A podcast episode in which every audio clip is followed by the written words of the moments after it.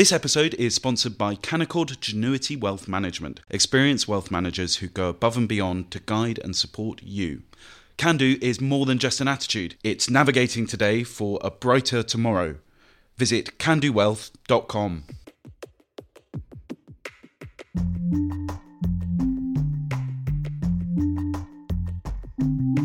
Hello, and welcome to the Edition podcast from The Spectator, where each week we look at three pieces from the magazine with the writers behind them. I'm Lara Prendergast, The Spectator's executive editor. And I'm William Moore, The Spectator's features editor. On this week's episode, we'll be debating the ethics of surrogacy, we'll be learning about our broken food system, and we'll be discussing the enduring appeal of holy grail hunting. First up, in her cover piece for the magazine, journalist Louise Perry writes about the politics of surrogacy and questions whether it is ethical to separate a newborn child from their surrogate mother.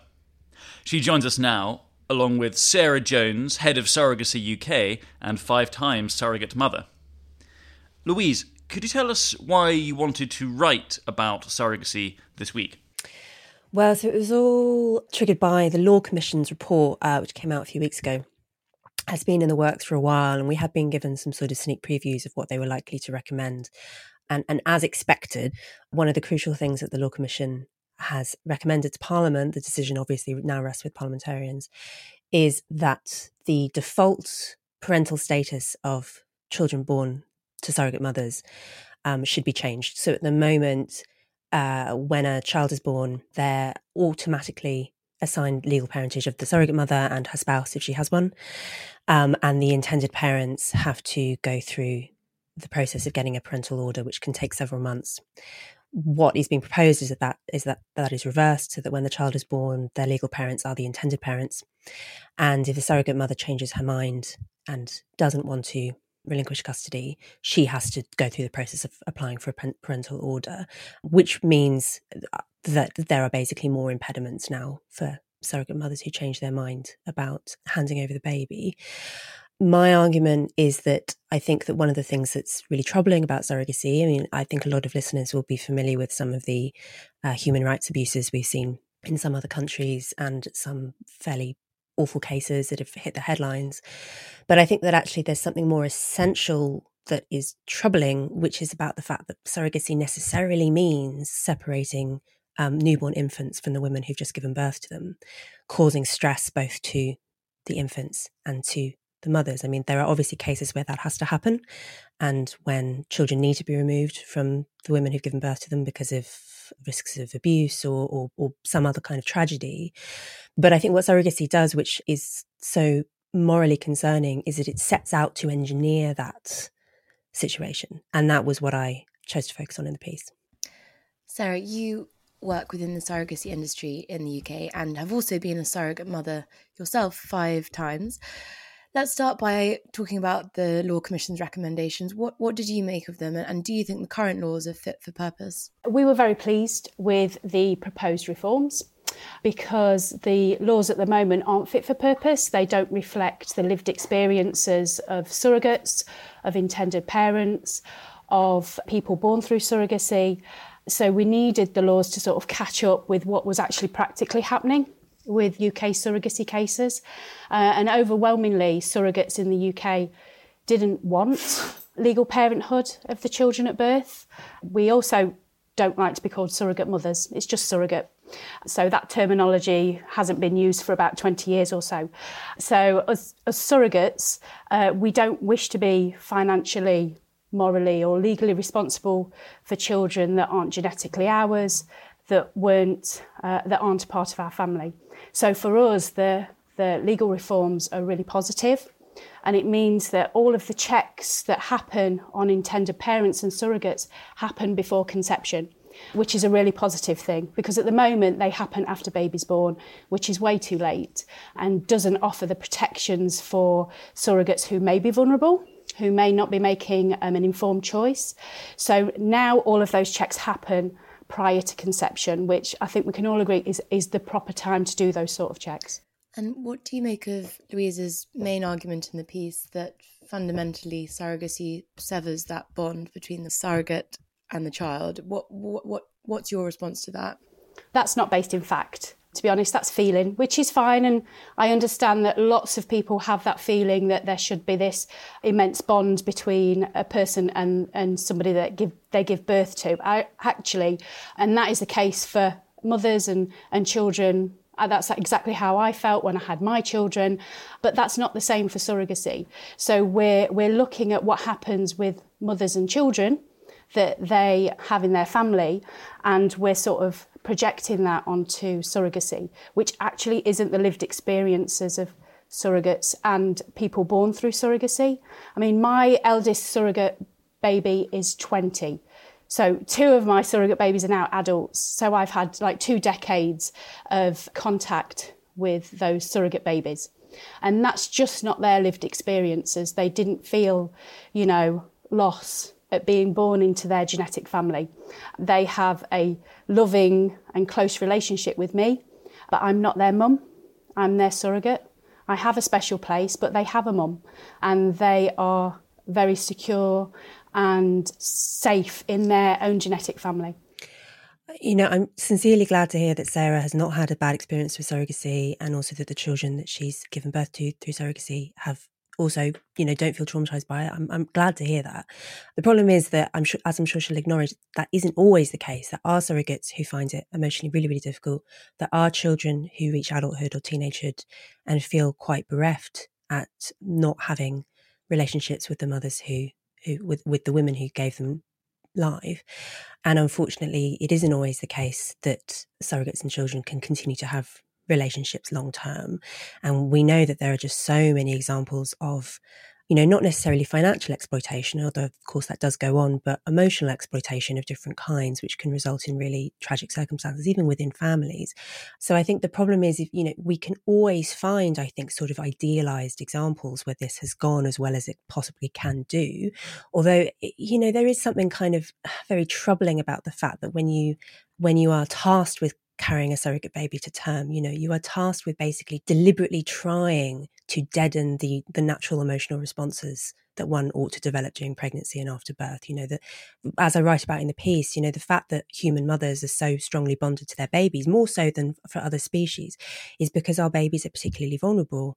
And there are all sorts of things that happen to the maternal brain during pregnancy, which sort of prime us to be really, really attached to our babies. And yes, there are instances where that doesn't happen because of, say, maternal mental illness and to some extent, you can deliberately try not to develop those feelings. And that's something that surrogates or surrogate mothers sometimes talk about the fact that they will sort of deliberately work against those instincts. I think those instincts are good instincts. You know, I think that actually the love that mothers feel for their babies is really the, the, like the foundational human experience, right? Like it's it's the babies being adored and bonded to their mothers you know, if we can't all accept as a society that that's a good thing, then like what on earth can we agree on, right? And I find the idea of having an industry being uh, basically endorsed by the government, which is what the Law Commission are asking for, that sets out to disable and break that emotional link really troubles me. And, and as I write about in the piece, you know, most European countries, and particularly Western European countries, are nowhere near as liberal on surrogacy as we are. We are already an outlier in Europe.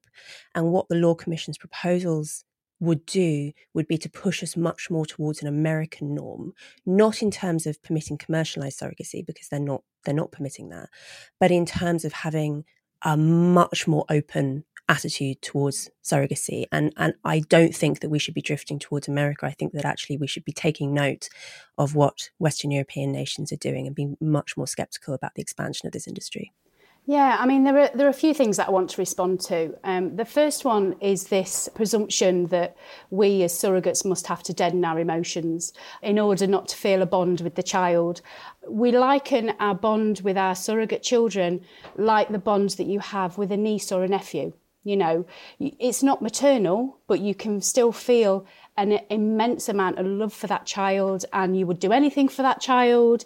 Um, you know, it's that type of relationship. It doesn't mean that it's maternal, but there is a lot of love there and a lot of strength of that emotion eh, that's there. You know, surrogates don't have to deaden themselves. You know, we're not all cold and unfeeling. We actually have a lot of emotions and we feel particularly bonded to our surrogate children, just not in a maternal way.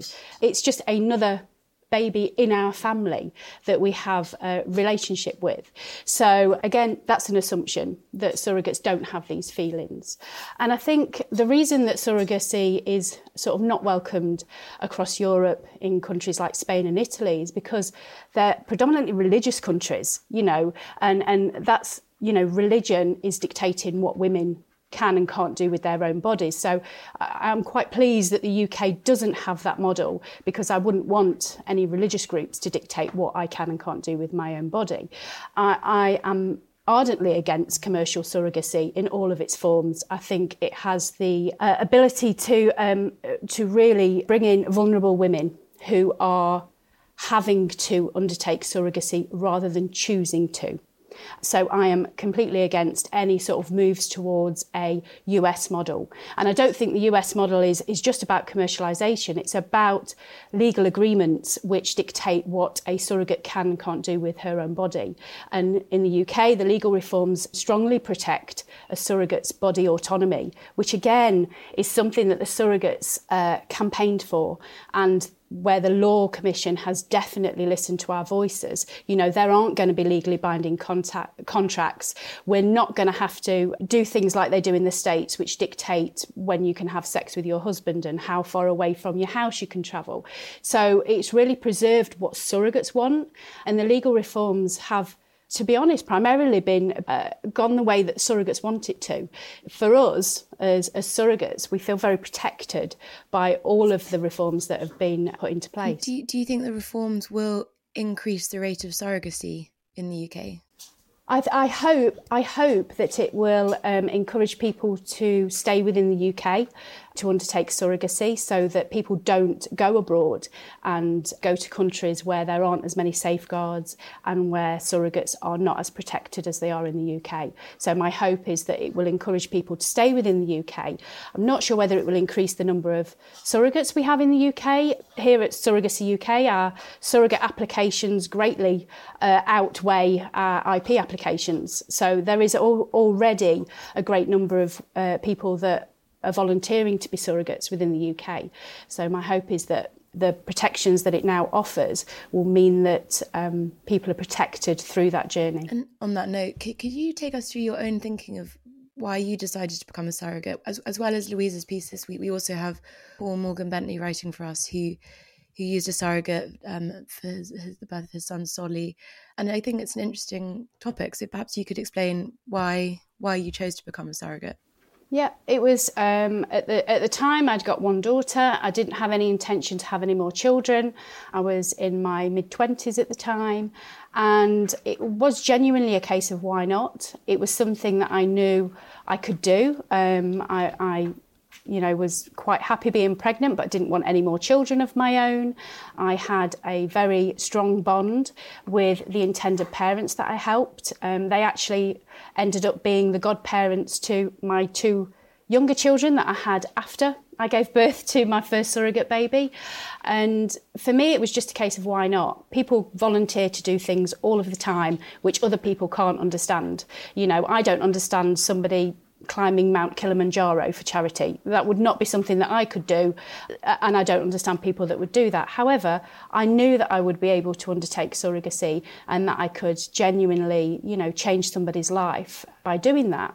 And so for me, it was it was more a case of why not why not do it rather than why would I do it? So, uh, and for me, it was a really positive experience. And, you know, I'm obviously within the surrogacy community and know um, hundreds, if not thousands, of surrogates who have all had really positive experiences. So for us, it's, um, it, it is more a case of why wouldn't you do it? Thank you, Louise and Sarah. And next, in the books section of the magazine, Olivia Potts reviews several recent books all of which seem to warn against the dangers of our food system and what we're eating. Liv joins us now alongside Henry Dimbleby, the author of Ravenous How to Get Ourselves and Our Planet into Shape, which is one of the books that Liv reviews. Liv, can you start by telling us the overall impression that you got from your research? And did it sort of point to the idea that absolutely nothing is safe to eat these days? It was a deeply depressing article to research, to be honest with you. The the books I was looking at were mostly looking at the, the dangers within our food system. Um, two of them focusing quite quite strongly on ultra processed food, which are foodstuffs that, that sound like junk food, but they're they're not actually necessarily. They a lot of the health foods we find in supermarkets are ultra processed foods or UPFs. It's looking at um, foodstuffs which have a combination of industrial processes and also ingredients, often stabilizers or emulsifiers, which you, you wouldn't find in a domestic kitchen. And what they're doing to our bodies and our brains and, and our planet. There's then Henry Dimbleby's book, which is looking um, at more of the problems in the food system beyond UPF, how we're dealing with climate change, and meat eating and farming. But then there is also Louise Gray's book, which is called Avocado Anxiety, and was specifically looking at the paralysis of consumer choice because there is really no food that we can eat that isn't complicated, that doesn't impact some part of the system in a bad way, even if we're choosing it for otherwise responsible reasons. Hmm. And Henry, the argument in your book, Ravenous, is that we're not as consumers, we, we are not necessarily at fault for the state of the food system. We are part of it. We are a cog in the machine of a broken system, which sort of encourages these dependencies. I wonder if you could you could take our our listeners through that, and I wonder if you think there there is grounds for hope for uh, improving the system. Yes, I mean, first of all, I'd like to say I I am sorry that Olivia has ended up so fearful after reading this book. there is there is a tremendous amount of hope. And actually, it's really simple, which is despite all of the complications, basically, if you eat more veg cooked from scratch and eat about a third less meat, you're doing a really great job and you'll probably be healthy and uh, you'll be doing better things for the planet.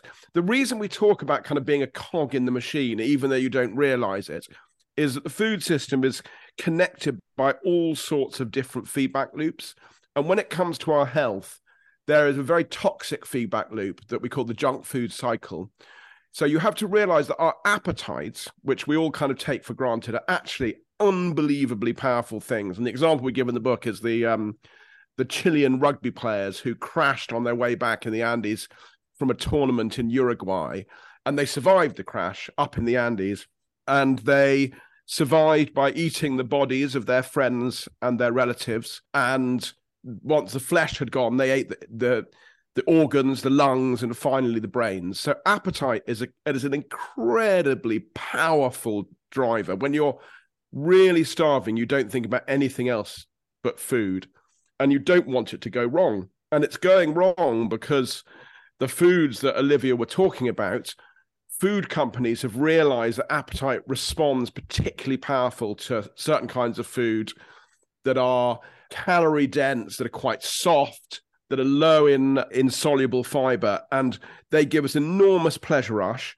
Plus, they make us full less quickly because when we were when we were evolving, things like honey or fat, we should you know should give us a lot of pleasure. And food companies have realised that, and so they have spent more and more money marketing those things. We've eaten more they spent more money and we've got sick and that is a really and it's not it's not like the food companies wake up every morning thinking you know how do i how are we going to kill children today it's just that that's where the money is so if you're an executive in a sweet company you are as stuck in the system as people you know trying to control their appetites are so what i try and do is say how do we do two things we, we're living in this swamp we're living in a de- very difficult environment uh, and some people's genes find that environment much more difficult than others. So some people find it difficult to live in the swamp. Other people have swamp resistant genes.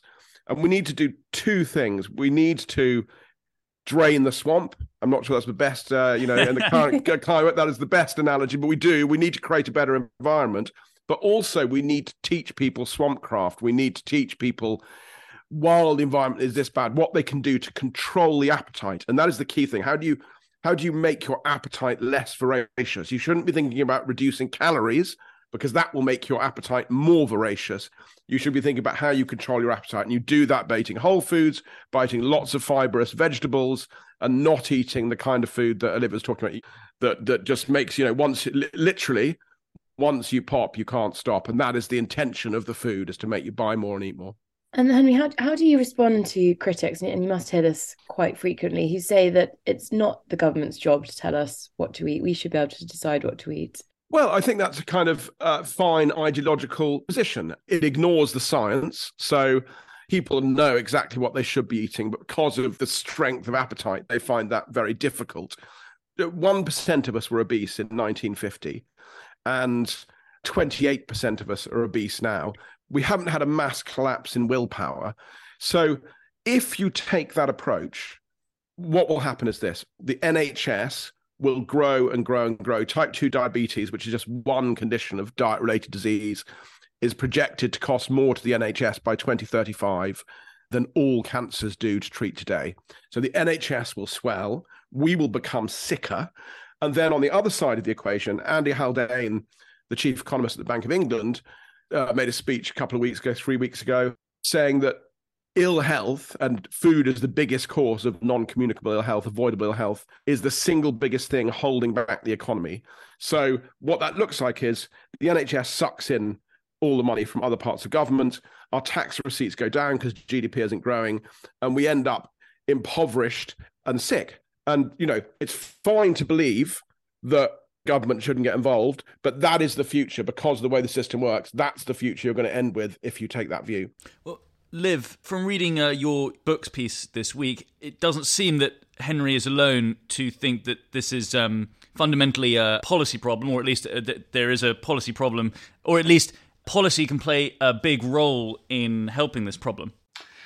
Right. So, um, probably the, the most strident example is Kimberley Wilson's Unprocessed, which is looking specifically at the effects of what we eat or don't eat on the brain and brain development, right the way from preconception, so uh, a, a, mother's nutrition even before she becomes pregnant, right the way through to how it affects the onset of dementia.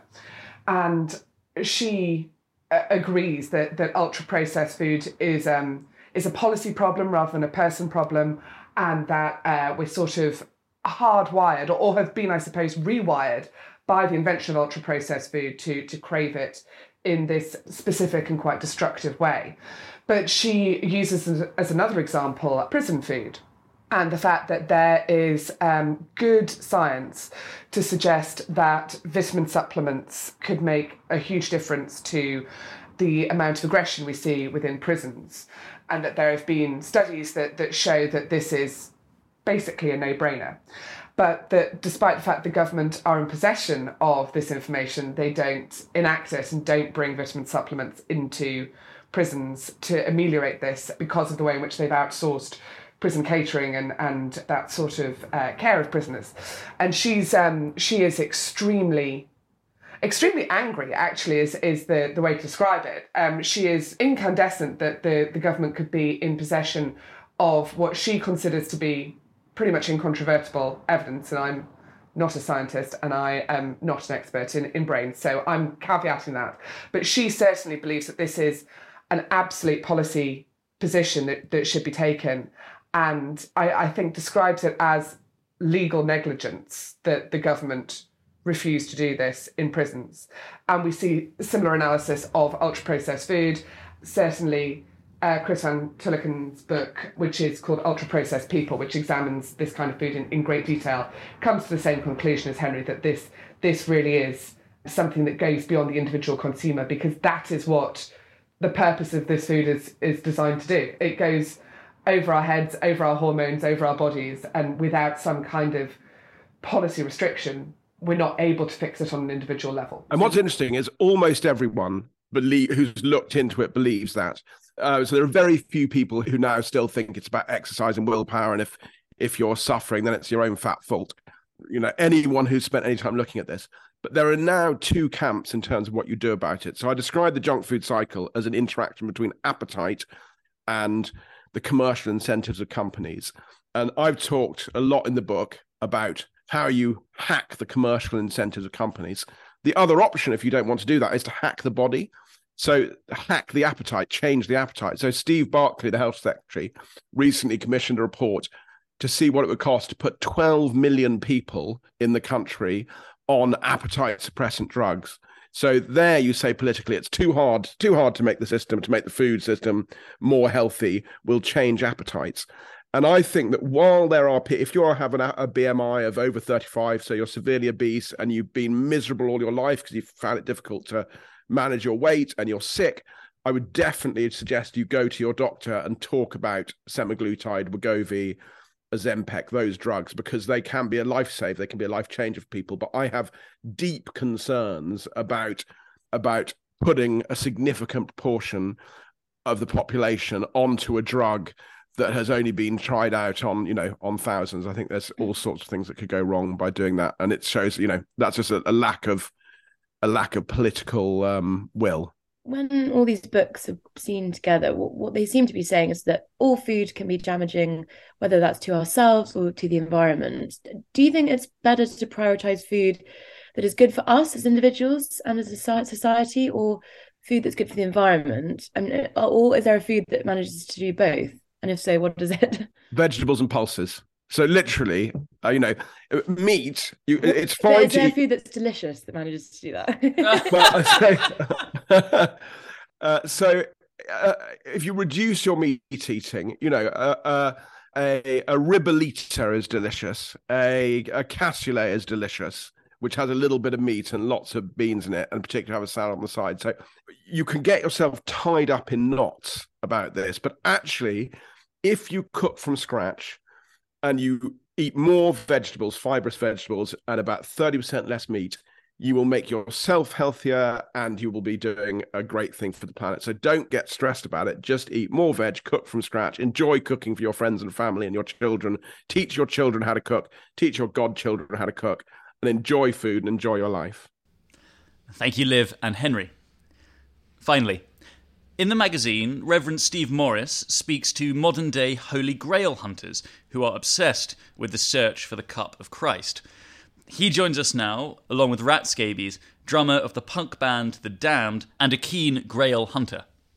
Steve, as you point out at the start of your piece, the Holy Grail, or at least a Holy Grail, whose possible authenticity is recognised by the Vatican, is housed in Valencia Cathedral, if that is the case, why are so many people still searching for it? I think it's essentially the story of loose ends because you can never be sure. And it's that sense of maybe there is something out there that drives people on, that sense of quest and adventure. And I think people want something kind of positive to hang on to, not just Christians, but people of all, all, all spiritual seekers are looking for something that's a bit more to life. And I think the Grail fulfills that so I suppose that really it's it's, a never-ending story. I don't think we'll ever find it possibly, but um, there's always the possibility that the real one is out there somewhere. And why do you think the Grail has uh, such a tension around it as compared to other Christian artifacts or, or sort of Christian mytholo- mythological or legendary relics? Why does the Grail hold a particular place in people's minds? Is it, is it just sheer fame? Yeah, I think it is fame, but it's also it's spun off into other areas. So stories about the Templars and stories about knights and stories about British history and other histories around the world. So it's it's kind of like a snowball's gathered pace. It isn't just about the the Last Supper Mm. You know, it's a it's it's a it's a more general story about the archetypal love of something that's about something more to life than we can touch and feel. Rat, you're mentioned in Steve's piece as a keen grail hunter. Could you tell us how you first got into grail hunting and where it's taken you? It was my parents' fault, really, because they, uh, my father particularly, was very big on mythology and, you know, the kind of uh, the thing of that there's probably 1% of things in the world that don't really have a logical scientific explanation. And he always had an appeal for things like that and a very serious mistrust of the church. And I think that I, you know, I didn't get dragged into it so much. It's just I was around when it was being discussed. And um, there were sort of certain elements of it that I really enjoyed. I never, you know, the, the term grail hunter is, is very convenient as a tagline, but I certainly wouldn't really you know, describe myself as a Grail hunter. It's more that the Grail becomes a part of the story that I'm involved with, which is sort of Rennes Chateau and this mysterious priest in the south of France. And the Templars and co kind of evolved from that as a possible source of this priest's wealth. And the thing of there's no smoke without fire. There's these very, very old stories of the Grail with the Cathars and the Cathars kind of having a better handle on spirituality than than the Roman Catholic Church did. and really a, a, lot of it's just about you know those are the stories and and they exist and i think there's a certain element in all of us that really wants to kind of believe that there's something that proves there's a another life, a mysterious world that we don't really have a name for, that we don't know how to plug into. I think those are the. I've certainly never ever expected to find anything with any. You know, I've never had a metal detector. I mean, I've been out on some fun forays, shall we say, into interesting places, but you know, I think um, it's a bit like if you're a gambler, you know, and you need the money. The last thing you should do is bet. well, Steve, on the point about provability, I suppose, judging from what Rat just said there, it seems to me that the, the mystery around the Grail is part of the appeal. It's almost a mystery that doesn't want to be solved. So, I mean, assuming that someone were to find something that they believe to be the Grail, I mean, how how would you even go about proving that? Is it possible? I don't think it is because there's so many different opinions. I mean, where would you take it? Who would you go to? Which experts might agree with you? Which experts might not agree with you? It's all so wrapped up in in politics, and uh, I, I don't think you'd ever be able to properly authenticate anything. And maybe that's part of the whole magic of it. You know, we're just never going to know. Thank goodness. yes. And right, you, yeah. your grail hunting has taken you to France. Are there other countries that you've you've sort of been keen to go to, or have indeed gone to? very fortunate as my career as a drummer took me around much of Europe, you know, just being on tour and stuff. So I, I got to check out quite a few places in Germany and. What, what kind of research do you do to kind of work out where you're gonna where you're gonna look? Well, the shape of the castle is a big deal. Uh, historically, you know, um, for example, Wewelsburg Castle in Germany, which was um, which Nazi was it? Himmler, I think, was his place where he he intended to build rebuild you know the teutonic knights of the round table and made a point of rebuilding the castle purely because of the shape of it because the legend tells you that castle that the the grail is hidden in is the same shape as a spear. So anything that's got a point on the end became kind of quite fair game especially as somewhere like Wewelsburg that had a very knight rich history shall we say you know, there was a lot going on there before the Nazis arrived. So it was um, always regarded as somewhere with a with a spiritual thing. You know, you have to medieval knights were very kind of honourable and good chaps and didn't cheat at cards or anything. They were very, you know, it was all about honour, and that feeds back to the, earliest retelling of the Grail in Chrétien de Troyes, who told the whole story at court, which really is you know quite something to think that we're here talking about this now because somebody was entertaining you know the throned heads of France.